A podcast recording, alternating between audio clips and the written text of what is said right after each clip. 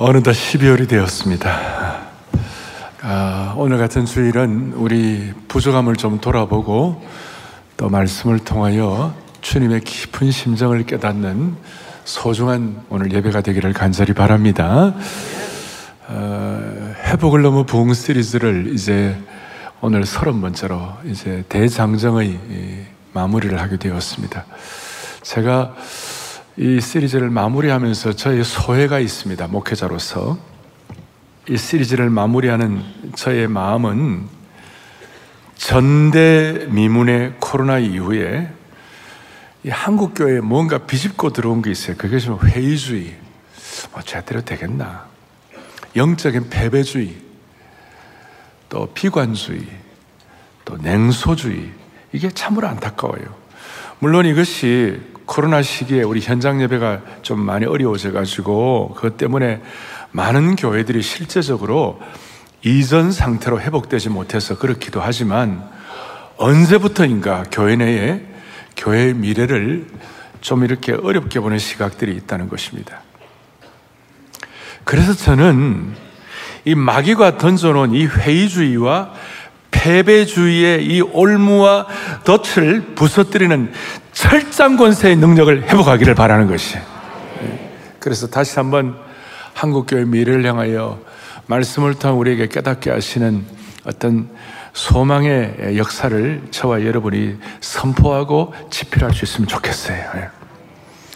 그러면 오늘 제목이 이보다 큰 것도 하리니, 이보다 큰 일도 하리니 이렇게 되어 있는데 우리가 이런 일을 할 수 있으려면 먼저 우리가 생각할 것이 여러분과 저는 어디서부터 힘을 얻는가? 어떤 사람들은 정보가 힘이라고 그래. 남보다 많이 이렇게 인포메이션 많이 아는 거. 어떤 사람은 관계가 힘이고 뭐 위치가 힘일 수도 있는데 그리스도인들은 어디서부터 힘을 얻는가? 오늘 이 12월 첫 주일 날 저와 여러분이 또 우리 교회가 어디서부터 힘을 얻어야 할 것인가? 아니, 지금까지 어디서 힘을 얻고 있는가? 오늘 16절에 보니까 뭐라고 나와 있습니까? 자, 내가 아버지께 구하겠으니 그가 또 다른 보혜사를 너에게 주겠다. 쉽게 말하면 또 다른 보혜사는 본래 오리지널 보혜사는 예수 그리스도입니다. 맞습니까? 주님이 땅에 공생애 계시는 동안에 우리와 함께 계시고 제자들을 섬기시고 훈련하시고 또 치유하시고 회복시키시고 죽은 자를 살리시고 우리와 함께 거하시는데 그 오리지널 보혜사죠. 보혜사란 말은 우리를 돕는 분, 우리를 돕는 분, 우리와 함께 하시 돕는 분. 그런데 또 다른 보혜사, another helper. 오리지널 보혜사는 예수 그리스도이신데 예수님께서 내가 이제 성천하겠다. 성천하고 난 다음 너희들에게 또 다른 보혜사를 주겠다. 그리고 또 다른 보혜사를 주면 그 다음에 뭐가 나오냐면 영원토록 너희와 어떻게 한다고요? 함께 있게 하겠다. 자, 오늘 이것이 요한복음은 정말 신비한 말씀인데 이 말씀이 여러분들의 것으로 확인되기를 바라는 것이에요. 보혜사는 오시가 너희와 함께, 이 함께란 말이 헬라어로 파라 이래 되는데 이게 with, 우리와 함께 하시는 보혜사 성령님. 그리고 함께만 있는 것이 아니라 17절에 보니까 너희와 함께 거하시고 그 다음에 너희 뭐에 속에 거하시겠다. 헬라어로 n이라고 되어 있는데 영어로는 in이에요. 우리와 with, 우리와 함께 계시고 우리 속에 거하시는 것이에요. 그리고 우리와 함께 계시고 우리 속에 계시면서 뭐 하시냐? 바울이 이걸 깨닫고 난 다음에 고린도후서 3장에 보면 우리와 함께 거하시는 성령 하나님께서 우리와 함께 그뭐 하시는가? 먼저 고린도서 3장 6절에 보니까 주의 영은 우리를 뭐 한다고요? 살리는 영이다. 살리는 영이다. 참 이거 소중한 거예요. 절망 중이라도 비참한 상황이라도 인생길에서 넘어져 죽게 되었을 때 성령님과 접촉하고 교통하는 사람들마다 성령님의 빛을 받아 새롭게 되고 힘이 생겨서 다시 살아나는 것이에요. 소위 살리는 힘. 또 성령님은 아까 고린도 3장 살리고 그 다음에 뒤에 17절에 뭐라 나오냐면 이렇게 나와 있습니다. 주의 영이 계신 곳에는 뭐가 있느니라? 자유가 있느니라.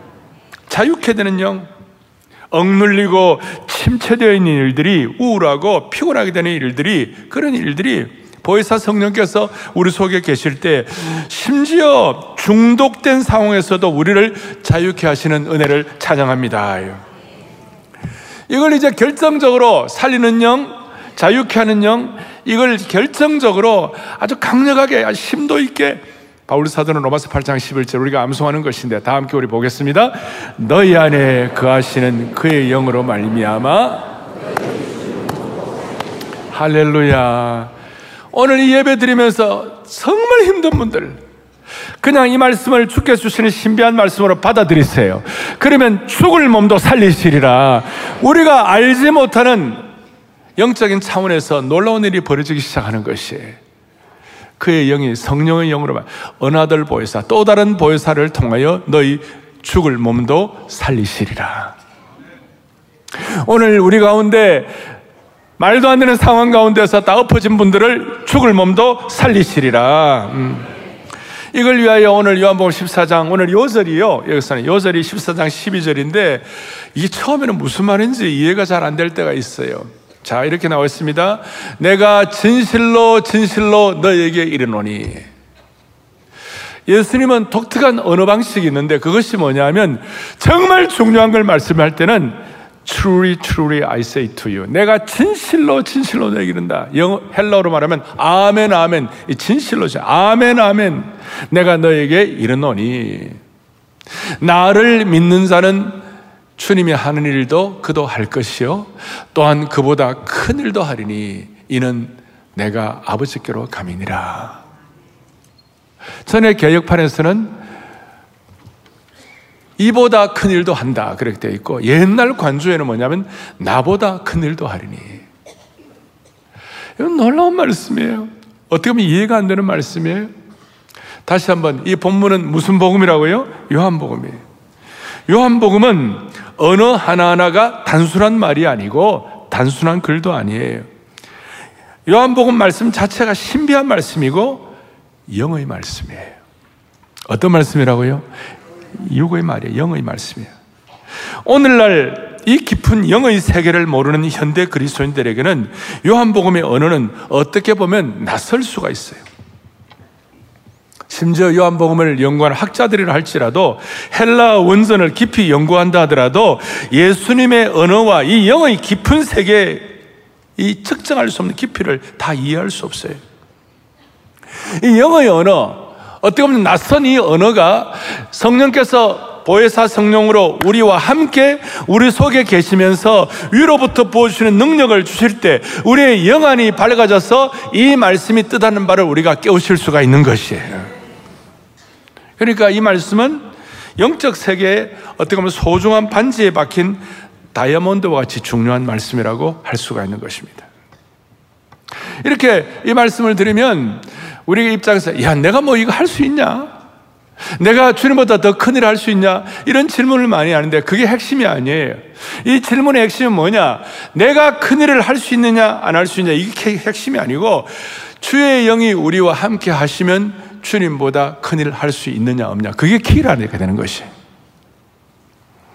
여러분들이 못 알아들어갖고 아직까지 무슨 말인지. 예? 사실 어떻게 보면 우리가 어떻게 주님보다 큰일을 할 수 있습니까? 황망하고도 황송한 말씀이죠. 기가 막힌 말씀이죠. 그런데 이 말씀이 영의 말씀으로 신비한 세계 언어의 세계의 말씀으로 오늘 상황을 우리가 다 설명할 수 없지만 하나님께서 하늘문을 여시고 여러분들 각자에게 필요한 꼭 필요한 말씀으로 다가오게 될 때에 이 말씀이 현실 가운데서 우리 가운데 있는 회의주의와 패배주의와 비관주의와 냉소주의에 젖어 있는 어떤 우리 상황과 한국교회 옆에 이 말씀이 폭탄이 되는 말씀이 될 수가 있는 것이 강력한 선포가 될 수 있는 것이. 그러니까 내가 일을 한다 못한다 하는 그것이 아니라 이 말씀이 성령께서 여러분들을 깨닫게 하여 주셔서 주의 영이 우리 속에 우리와 함께 위로부터 부어주실 때 성령 하시는 세 가지거든요. 우리와 함께 계시고 우리 속에 계시고 위로부터 부어주시고 이렇게 될 때에 우리가 상상도 못할 삶의 차원이 펼쳐지게 되는 겁니다. 그럼 좀 더 구체적으로 이 주님보다 더 큰일 한다는 게 도대체 무슨 말인가? 세 가지가 있는데요. 첫째는 사역의 규모와 기간의 기간을 가지고 볼 때. 두 번째로는 사역의 대상을 볼 때에. 세 번째로는 사역의 방식을 볼 때에. 예를 들어서 사역의 규모와 기간을 얘기한다면 예수님의 이 땅에서의 지상 사역은 유대 나라와 그 근처에서 사역하셨죠? 그런데 우리는 예루살렘과 온 유대와 땅끝까지 전 세계적으로 사역하는 시기가 되었잖아요. 5대양 6대주로 복음을 전하는 것입니다. 마가복음 16장에서 얘기한 것처럼 온 천하에 다니며 복음을 전하라는 것입니다. 그리고 주님은 33년간 공생에 3년 반 공생에 하셨지만 우리는 더 많은 시간들 70년, 80년, 100살까지 주님이 재림하실 때까지 일할 수 있는 것이 사역의 규모와 범위 가운데서 둘째로 사역의 대상은 예수님은 제자들을 키우시는데 또 그 당시에 예수님의 말씀을 듣는 그 팔레스타인 지역의 사람들은 거기에 국한되었지만 오늘날 우리는 훨씬 더 많은 사람들에게 사역을 할 수 있는 것이. 나중에 사도 베드로는 수천 명을 한꺼번에 회심하는 역사를 감당하게 하여 주시고 빌리그레암 목사님 같은 경우는 50만 명, 100만 명에게 복음을 전하게 했을 때 수만 명이 한꺼번에 돌아오는 역사가 일어나는 거예요. 그러니까 사역의 대상이 달라지는 거예요. 그리고 한 부류만이 아니라 노예부터 시작해가지고 왕과 총독까지에게도 복음을 전하는 것이. 우리나라만 하더라도 사역의 범위와 사역의 대상 가운데 우리나라만 하더라도 수천 년 내려오는 민족 종교를 백 년 만에 바꿀 수 있는 이 놀라운 일들이 벌어지게 된 거예요. 전 세계에 이런 케이스가 별로 없잖아요. 그리고 사역의 방식에 있어 갖고 예수님 시대의 사역의 방식은 그저 이렇게 전달을 해야 되고 또 그 당시엔 도로와 파발마 정도였는데 지금은 뭡니까? 인터넷이 있고 SNS가 있고 우리가 스마트폰을 다 갖고 다니니까 사역의 방식이 완전히 시대가 달라진 것이에요. 그러니까 주님이 하신 구원 사역과 질적인 사역과 그, 그 놀라운 그 주님의 구속 사역 이걸 말하는 게 아니라 다시요 사역의 규모, 사역의 대상, 사역의 방식이 있어 가지고 양적으로 더 커지는 사역을 감당하게 되었다는 것이. 누가 이 일을 할 것인가?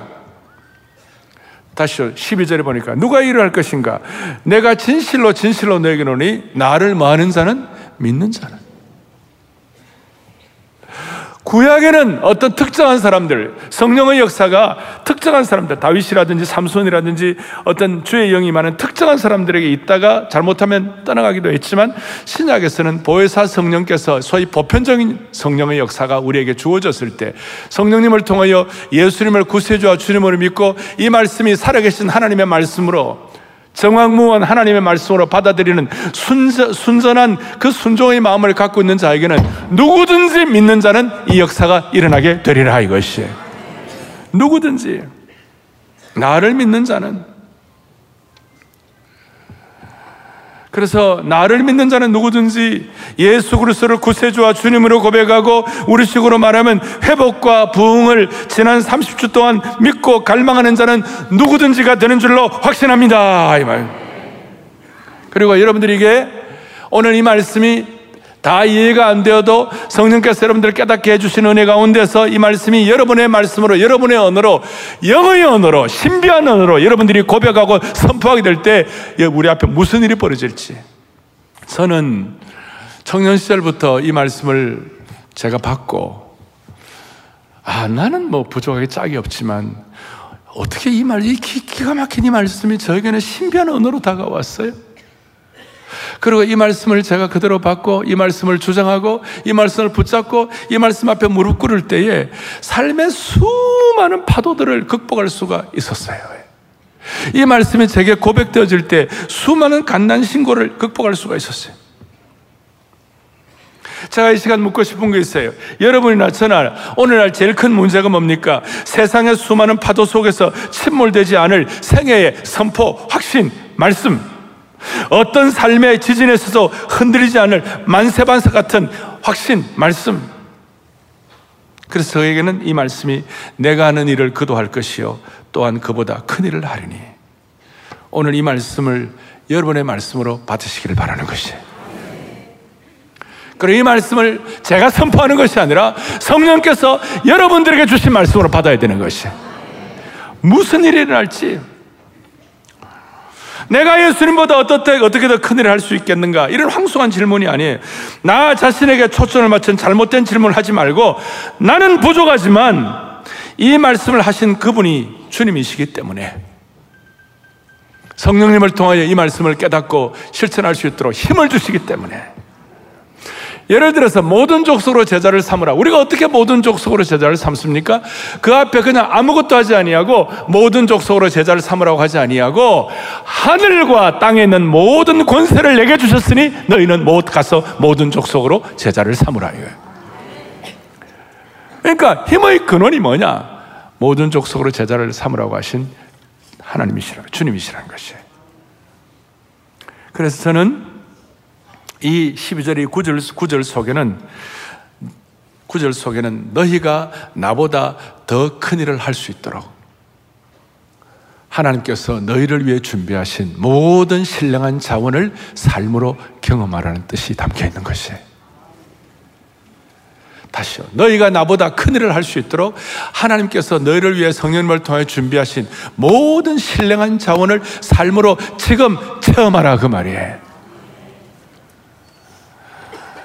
다른 말로 하면 여러분 지금까지 생애를 살아오면서 내가 목숨을 걸 만한 일 지금까지 살아오면서 하나님께서 준비하신 신령한 자원인 보혜사 성령과 기도의 능력을 우리가 한 번도 사용하지 못하고 적당하게 평생 사는 가운데 적당하게 물에 물 탄 듯 무례감을 가지고 살았다면 그거는 너무나 안타깝다.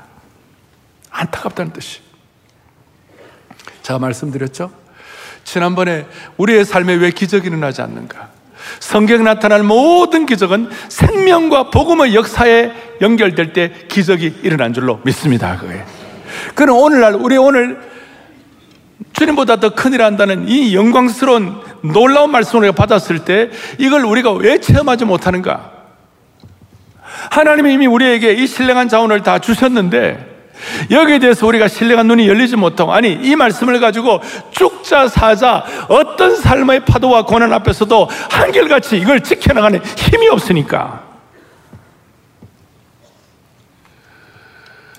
예수님보다 큰 일을 하겠다는 마음의 소망을 가지고 우리가 아무것도 아니지만 그래도 주님이 주신 이 말씀을 그대로 믿고 성령님을 통하여 이걸 내가 한번 해봐야 되겠다는 이런 마음의 자세가 약하니까 기적이 일어나지 않는 것이에요. 이걸 한마디로 요약하면 이제 이 귀한 시간에 12월 첫 주일인데 연말연시 마음에 다시 소원을 하면서 여러분과 저는 누구나 거룩한 가능성을 가진 줄로 믿습니다. 제가 무슨 뭐 적극적으로 누구 뭐 힘내라 이 뜻이 아니에요. 그건 인간이 하는 거고 사, 무슨 뭐 긍정적 이건 인간이 하는 거고 우리는 우리가 하는 게 아니라 성령께서 주시는 사명과 신비한 영적인 언어를 우리가 깨달아서 거기에 마음을 모으는 것이에요. 그래서 이런 뜻이에요. 자, 이 말씀을 준비하다가 왜 사람들이 주님보다 더 큰일 한다, 이보다 더 큰일 한다, 그보다 더 큰일 한다, 여기에 마음이 탁 접목이 되어가지고 가슴이 뛰지 않을까? 신앙생활도 왜 물에 물 탄듯 무력할까? 왜 한국 교회는 전대미문의 코로나 이후의 가운데서 회의주의와 비관주의와 패배주의와 냉소주의가 이렇게 만연할까? 신앙생활을 적당히 적당히 하나님께서 우리에게 이 놀랍고 영광스러운 큰 일을 허락해 주셨는데 이걸 왜 내 것으로 삼지 못할까? 그러면서 제가 열왕기하 3장, 13장을 읽다가 아, 그런 아 이, 이게 안 됐구나. 열왕기 13장 18절에 이런 말씀이 있어요. 무슨 말씀이 있냐면 같이 한번 읽어보겠습니다. 화살들을 집으소서. 그 집음에 엘리사가 또 이스라엘 왕에 이르되 땅을 치소서 하는지라 이에 세 번 치고 그친지라. 이게 뭐냐면 자 엘리사가 구약의 북쪽 이스라엘 그 나라의 왕국에 진짜 선지자 있어요. 그때 왕이 요아스라는 왕이었는데 남쪽에도 요아스가 있었고 북쪽에 요아스라는 왕이 있었는데 이 요아스가 엘리사를 진짜 의존했어요. 근데 엘리사가 지금 죽을 병이 걸렸어요. 거의 이제 힘들었어요. 그래가지고 요아스 왕이 엘리사에게 찾아와가지고 눈물을 흘리면서 이스라엘의 병거와 마병이여 기억나시죠?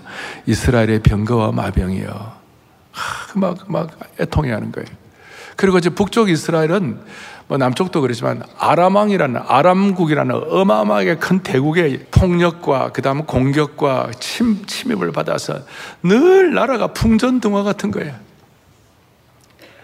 그나마 엘리사가 있어가지고 막아줬는데 엘리사가 만약에 죽으면 자기가 어떻게 될까 생각하니까 요아스왕이 기가 막혀가지고 이스라엘의 병과 마병이 어떻게 하면 좋겠냐고. 그러니까 엘리사가 뭐라 하냐면 화살을 가지고 활의 화살, 이 화살은 구원의 화살이다. 이 구원의 화살을 가지고 땅을 치라고. 그러니까 요아스 왕이 땅을 몇 번 쳤어요? 세 번을 쳤어요. 엘리사가 너무 안타까워가지고 왕이여 하나님의 사람이 노예갖고 엘리사가 노예갖고 왕이 대여섯 번을 쳐야 되는데 그러하였다면 왕이 아람을 진멸하기까지 쳤으리이다.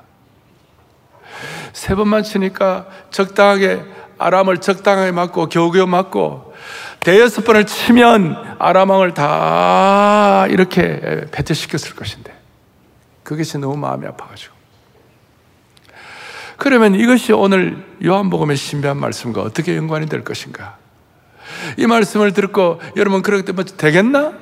또 나는 뭐 적당히 그래도 은혜로 사네? 한 번, 두 번, 세 번 치는 거예요. 근데 이 말씀이 내 말씀이 돼가지고 힘들고 어려워도 이 말씀이 내 말씀이 돼가지고 이 말씀을 가지고 내 생에 어렵고 부족함이 많아도 다섯 번 치고 여섯 번 치고 됐으면 일곱 번도 치고 연말 연시에 하나님께서 여러분에게 주신 음성이 있을 것이에요. 포기하지 말고 내 힘이 아니라 내 속에서 위로부터 나와 함께 하시는 성령의 힘을 가지고 처벌하는 것이에요. 저는 이 말씀이 저는 늘 부족했지만 이 말씀이 저에게는 큰 약속의 말씀 중에 하나가 되었어요. 내가 뭔데 난 아무것도 아니지만 뒤에 이제 내 이름으로 구할 때 주님 앞에 기도하고 성령의 힘을 의지하여 주님 앞에 기도할 때 그보다 큰 일을 하리니 제가 이제 청년 대학생 사역을 하는데 진짜 아, 나는 뭐 그 당시 신학교를 다니는 사람도 아니었고 그런데도 불구하고 대학부를 맡아가지고 그 당시에 우리 교단에서 제일 큰 대학부를 맡았어요.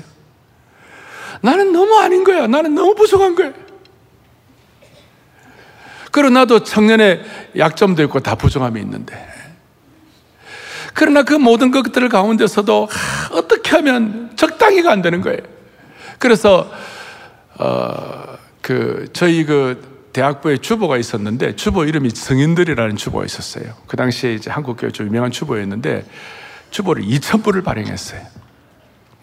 그 당시에 2,000부를 발행하는데, 그 이천무자 1년 반 동안 하나님을 향한 열망과 그 응답들이라는 연절을 제가 했어요. 매주일마다.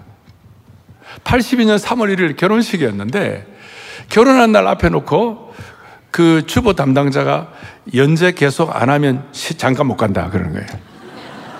결혼식 하는 날 당일날 그러니까 지금도 선연하게 하나 결혼식 하는 날 당일날 3월 1일 아침 새벽 2시까지 그 원고를 쓰고 있었어요. 아, 결혼식이 얼마나 중요합니까? 그런데 결혼은 잠깐 갔다 오는 거야, 그냥. 난 지금도 그, 그래서 그 이제 이 신부 측에서 저한테 이제 와, 이 셔츠를 마련해 줬는데 한 번도 안 입어봤어요. 그러니까 내게 안 맞아가지고 그날 결혼식 날 계속 안 맞아가지고 있잖아요. 안 입어봤으니까. 지금 제가 그 글을 한번 읽어보니까 지금도 보니까 뜨거워. 지금도 보니까, 야, 이거 어떻게, 수, 그때 26, 만 26이었는데, 26살 때 어떻게 그걸 쓸 수 있었나? 그러면서 제가, 아, 그게 82년 3월 1일이었는데, 82년 3월 1일부터 한 10년간 한국 교회가 어마어마하게 부흥을 한 거예요. 사람들은 이런 얘기를 하면 이게 내가 될까 안 될까 이걸 고민한다니까. 그게 아니고 오늘 나와 함께 계시고 내 속에 계시고 내 위로부터 부어주시는 그분이 역사하시면 그걸 믿는 자는 신비한 언어의 영안의 눈이 열리면 하나님이 일하시는 것이에요. 나를 믿는 자는 내가 하는 일을 할 것이요. 그보다 큰 것도 하리니. 사역의 대상, 사역의 범위, 사역의 기간, 놀라운 일들이 벌어지는 거죠. 여러분 이런 말씀을 통해 다시 한번 한국 교회에 임한 잘못된 이 회의주의와 패배주의가 극복되기를 간절히 바랍니다. 80년도 예. 이후에 10년 동안 80년대 중반에 누가 나한테 말했어요. 한국 교회 워낙 부은 당시에 강남은요 80년대 중반 후반 강남에 유, 행어가 있어요. 그게 뭔지 알아요? 아직까지 교회 안 나가나? 이게 유행어였어요. 어느 순간 좀 부족함이 생겼는데 어제 다시 마음 다 해가지고 다시 새롭게 해가지고 여섯 번, 일곱 번을 내리칠 수 있는 우리에게 주신 사명의 화살을 내리칠 수 있는 은혜를 주시기를 바랍니다. 그럼 이걸 적용하겠습니다. 여러분 다시요. 내 힘으로 내리치는 것이 아니라 베드로처럼 말씀에 의지하여 내리치는 것이고 우리에게 주시는 말씀의 화살, 사명 화살을 내리치는데 이 말씀이 우리의 중앙선이에요. 그걸 가지고 내리치는데 어떻게 하느냐? 개인적으로는 우리가 이 강남에 사실 분들 가운데 어떤 분들은 여기 상위 1%도 계실 거예요. 사회적으로나 학문적으로나 여러 가지 면에서 상위 1%가 계실 거예요. 그러나 우리 대부분 99%는 평범한 사람들이에요. 근데 평범한 우리가 남들이 보기에 아무것도 아닌 것 같아도 오늘 이 말씀을 내게 주신 말씀으로 받고 여러분들의 생애에 말씀의 화살을 여섯 번, 일곱 번 내리치는 순간 뭔가 달라지게 될 것이에요. 그럴 때 평범한 부부가 인생을 낭비하지 않게 되고 그리고 평범한 부부가 사명을 가지고 자녀들을 믿음으로 키우게 되고 자녀들을 토요 비전 새벽 예배에 데리고 나가지고 한 번, 두 번, 여섯 번 내려칠 때 그 아이들을 통하여 하나님이 일하시는 것이에요. 내 인생에, 내 인생을 위하여 여섯 번의 화살을 내리칠 때에 하나님이 일하실 것이에요. 그러면서 제가 지난 주간에 더 생각이 뭐냐면 저희 아파트 문에다가 뭐가 딱 되어 있냐면요. 사랑의 교회라는 교패가 있어요. 이게 어떤 면에서 우리 아이덴티티가 된 거예요. 제가 그 겹에 붙이고 위에 층간소음 있을 때 밑에서 쿵쿵 할수 있겠어요? 조심조심하죠. 그래서 저는 하나의, 하나의, 하나의 어떤 상징이에요. 우리가 너희가 나를 믿는 자는 성령님이 함께 계시고 우리 속에 계시고 위로부터 부어 주실 때 이걸 믿을 때에 그리고 청년 시절에 질풍노도 같은 시대에 아무것도 아니지만 그러나 이 말씀 붙잡고 그 모든 과정들을 겪었다 할 때에 한국교회 처음에 아무것도 아니었지만 하나님이 10년 20년 동안 역사하는 그런 현장이 있었다고 말할진데 마음의 소원을 가지고 내가 볼 때 우리 교회 교우들 가운데 대부분은 사랑의 교회 교표 붙이고 있는 걸로 제가 알고 있습니다만은 또 뭐 상황이 없, 안 돼가지고 못 붙인 분도 있고 이사가고 못 붙인 분도 많이 있을 거예요. 오늘부터 교표 붙이세요. 제가요, 제가 밖에다가 많이 준비해 놓았어요. 나가실 때 하나씩 다 갖고 나가시라고. 이게요, 이게, 그럼 교표를 어떻게 붙이는지 모르는 분들이 때가지 붙이면 돼요, 이렇게. 이게 여러분들에게 굉장한 아이덴티티를 갖게 할 거예요. 단순한 사랑의 문제가 아니에요. 한국교회 성도로서의 자긍심과 여러분들이 갖는 정체성의 문제예요. 나보다 큰 일을 하리니. 어떤 경우에도 이 사명을 놓치지 않겠다는 그런 마음의 자세를 가지고 아마 여러분 제 말씀 듣고 순전하게 여러분들 그걸 적용하면서 교회 없는 분들 들고 나가지고 집에다가 붙일 때 그게 아무것도 아닌 것 같지만 여러분들을 변화시킬 거예요. 한국 교회 그리스도인들이 좀 이렇게 야성이 약해졌어요. 이런 일들을 통하여 다시 회복되기를 간절히 바랍니다. 예. 이런 은혜를 받으면 우겨쌈을 당해도 낙심하지 아니하고 거꾸름을 거꾸로뜨림을 당해도 망하지 아니하고 웬만한 사람들은 쓰러지지만 예수님보다 더 큰 일을 할 수 있다는 말씀을 붙잡고 부흥에 대한 희망을 갖고 있으면 쓰러지지 않는 것이 남이 알아주든 안 알아주든 묵묵하게 주님 앞에 헌신하고 섬기고 아이들 제대로 키우고 하나님께서 그 인생을 책임져 주시는 그런 대상이 되는 것입니다. 예. 교회도 마찬가지. 지난 1년간 우리는 회복을 너무 부흥으로 줄기차게 우리가 소원했습니다. 예. 그리고 하나님 그 결과로 작년에 923, 916 한국교회 섬김의 날 5,500여 명의 목사님들을 우리가 모시고 1박 2일 동안 집회를 하고 이번 10월 23일은 우리가 7천여 명의 목사님들을 모시고 그래서 두, 두, 두 집회를 보니까 7,500교회, 거의 7,000교회가 되는 교회들을 저희들이 섬기게 된 거예요. 뭐 우리가 잘해서 많아서 그게 아니라 주님보다 주님이 하는 일을 우리도 감당하게 해주십시오. 이런 소원을 가지고 그래서 앞으로 7천여 교회가 플랫폼으로 내년쯤만 만교회가 되겠죠. 만교회 플랫폼으로 올라오면 우리는 부족하지만 그래도 하나님 우리에게 주신 귀한 것들이 많이 있잖아요. 특세를 하면 특세를 같이 하고 그 다음에 부활절에 품은 생명 대각성에 추수하자 그래가지고 부활절에 우리가 태신자를 작정하면 같이 태신자를 작정하고 그리고 제가 마음속에 소홀했어요. 내년도 부활절에는 계란을 몇 개를 준비할 거예요? 100만 개. 그래갖고 같이 마음먹 교회 같이 내려다 보내는 것이 같이 태신자를 같이 작정하고 6개월 동안 같이 기도하고 그래서 만 교회가 7천 교회가 같이 마음을 먹고 우리는 원래 4만 명 태신자를 작정했지만 자 내년에는 우리가 마음 먹어가지고 적어도 10만 명을 작정하고 그 다음에 20만 명을 작정해서 40만 명을 작정하고 100만 명을 작정하면 하나님이 반드시 은혜 주시리라고 믿는 것이에요.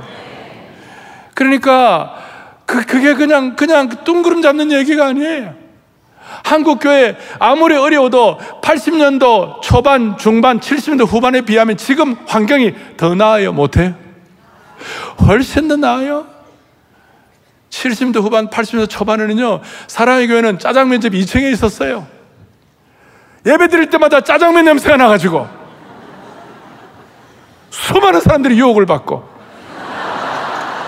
뭘 먹어야 할 것인가? 말씀을 먹어야지, 말씀을. 나보다 큰 일을 하는 걸 먹어야 돼. 그걸 생각하면 지금의 안아주시니 본다. 전 세계 다 쳐주잖아요. 환경이 말도 못하게 좋아진 거예요. 그런데 토비세를 안 나와? 제가 토요비전 새벽 예배를 강조하는 것이 아니에요. 화살을 내리치는 시간이에요, 그 시간이.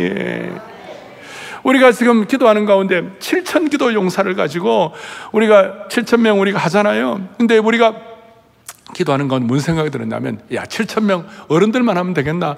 다음 세대에도 7천 기도 용사가 나오게 하여 주십시오. 이 교회를 위한 기도의 제목이에요.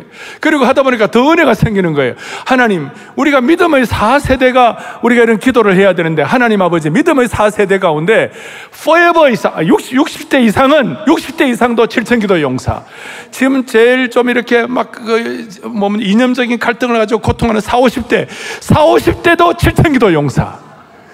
대학 청년부 20, 30대도 7천 기도 용사. 10대하고 어린아이들도 7천 기도 용사. 합계 몇 명이에요?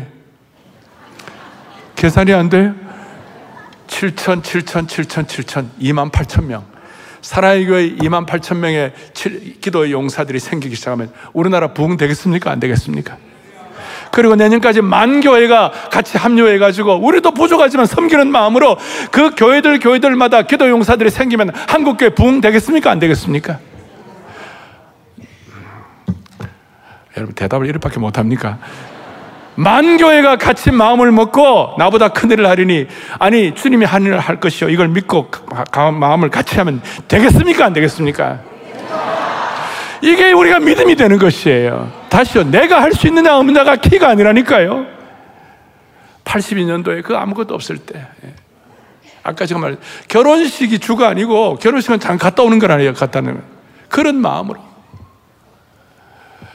우리가 전력 투구를 할 때 하나님 어떻게 역사하실까? 전 세계 교회, 미국 교회 힘이 있지만 여러분 전 세계 교회 정치, 경제, 사회, 경제, 문화 모든 영역에서 자리가 잡힌 교회. 그래도 대한민국 교회가 넘버 투가 되는 거예요. 한국 사회가.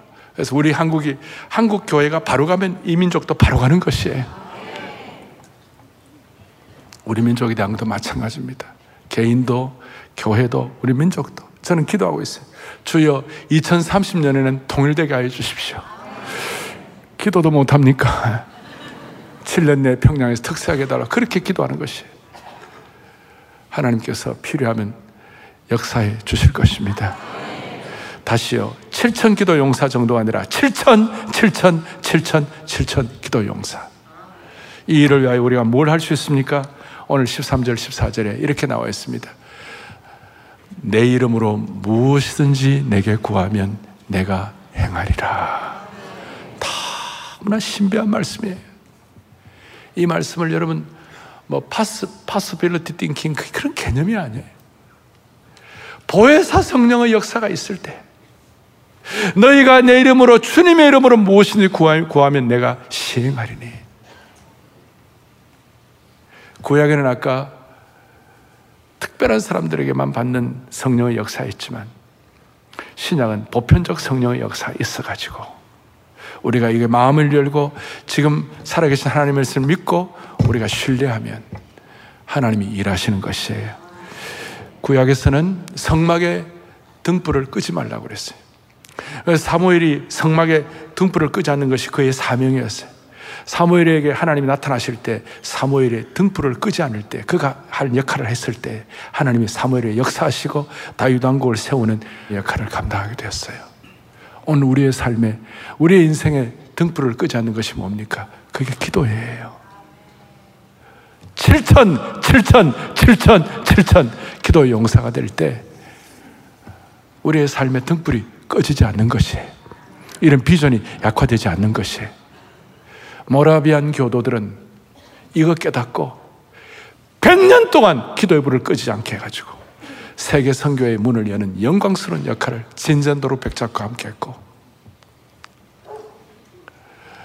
디엘 무디와 함께 일했던 알레 토레이 박사는 시카고 모디 신학교와 그 다음에 LA 있는 바이올라 대학교 같이 해서 3년 동안 토요일마다 기도의 재단을 쌓았더니 그 은혜가 영국의 캐직 상역을가 캐직 사경에 5천여 명의 1902년도 7월 달에 5천여 명의 사역자들이 말 기도할 때 그 기도의 능력이 인도로 갔다가 그 다음에 평양으로 갔다가 한국교회 부흥으로 이어지게 된 줄로 믿습니다. 기도의 불을 꺼지지 말라. 하나님의 임재와 하나님의 인도가 있는 이 기도의 불을 꺼뜨리지 말라. 성령의 역사를 통하여. 그래서 오늘 이 시간 때문에 저와 여러분 한국교회가 회복을 넘어 부흥으로 가는 은혜의 초석을 든든히 내리는 놀라운 축복을 한 분 한 분 맞춤의 은혜로 허락해 주시기를 축원합니다. 두 손을 펼치시고 주의 용사된 나에게 주의 일을 맡겨 주십시오. 한 번이 아니라 세 번이 아니라 안타깝게도 세 번이 아니라 다섯 번, 여섯 번, 일곱 번을 기도에 말씀에 화살을 가지고 내려치는 축복이 있기를 바랍니다. 기도 용사된 나에게 기도 용사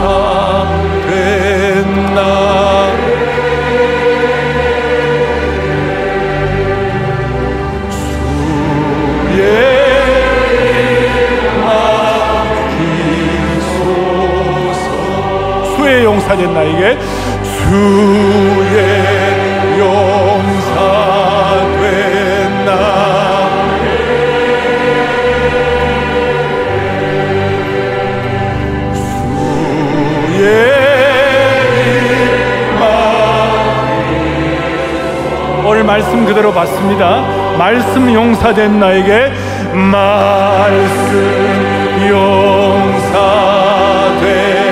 나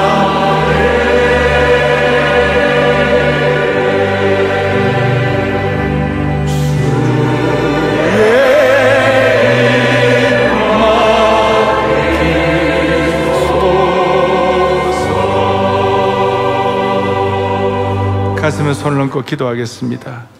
차별로우신 하나님 아버지, 위로부터 부어주시는 보혜사 성령이 우리의 참된 힘이 되게 해 주신 줄로 믿습니다. 이 힘을 가졌을 때에 우리의 마음속에 비집고 들어온 모든 회의주의, 패배, 패배주의, 비관주의를 완전히 부서뜨려 주시옵소서. 이 말씀 가지고 다시 한번 한국교회 회복을 넘어 부흥을 위한 말씀의 화살을 여섯 번, 일곱 번을 치는 능력을 체험하게 하여 주시기를 원하옵나이다. 그리고 생명을 걸만한 믿음과 충성과 열정을 회복하게 하여 주시옵소서. 한국교회가 바로 가야 이민족이 바로 가는 줄로 믿사오니 겉으로 드러난 한국교회 6만 교회뿐만 아니라 보이지 않는 무형교회인 우리 자신도 바로가게 하여 주셔서 이 민족의 방향이 참으로 새롭게 지필될 수 있도록 은혜 위에 은혜를 부어 주옵소서. 할렐루야. 오늘 엎어지고 답답한 그런 힘든 환경에 계신 분이 있다면 이 말씀으로 완전히 회복하게 하여 주시옵소서. 예수 그리스도 이름 받들어 간절히 간절히 기도 올리옵나이다. 아멘.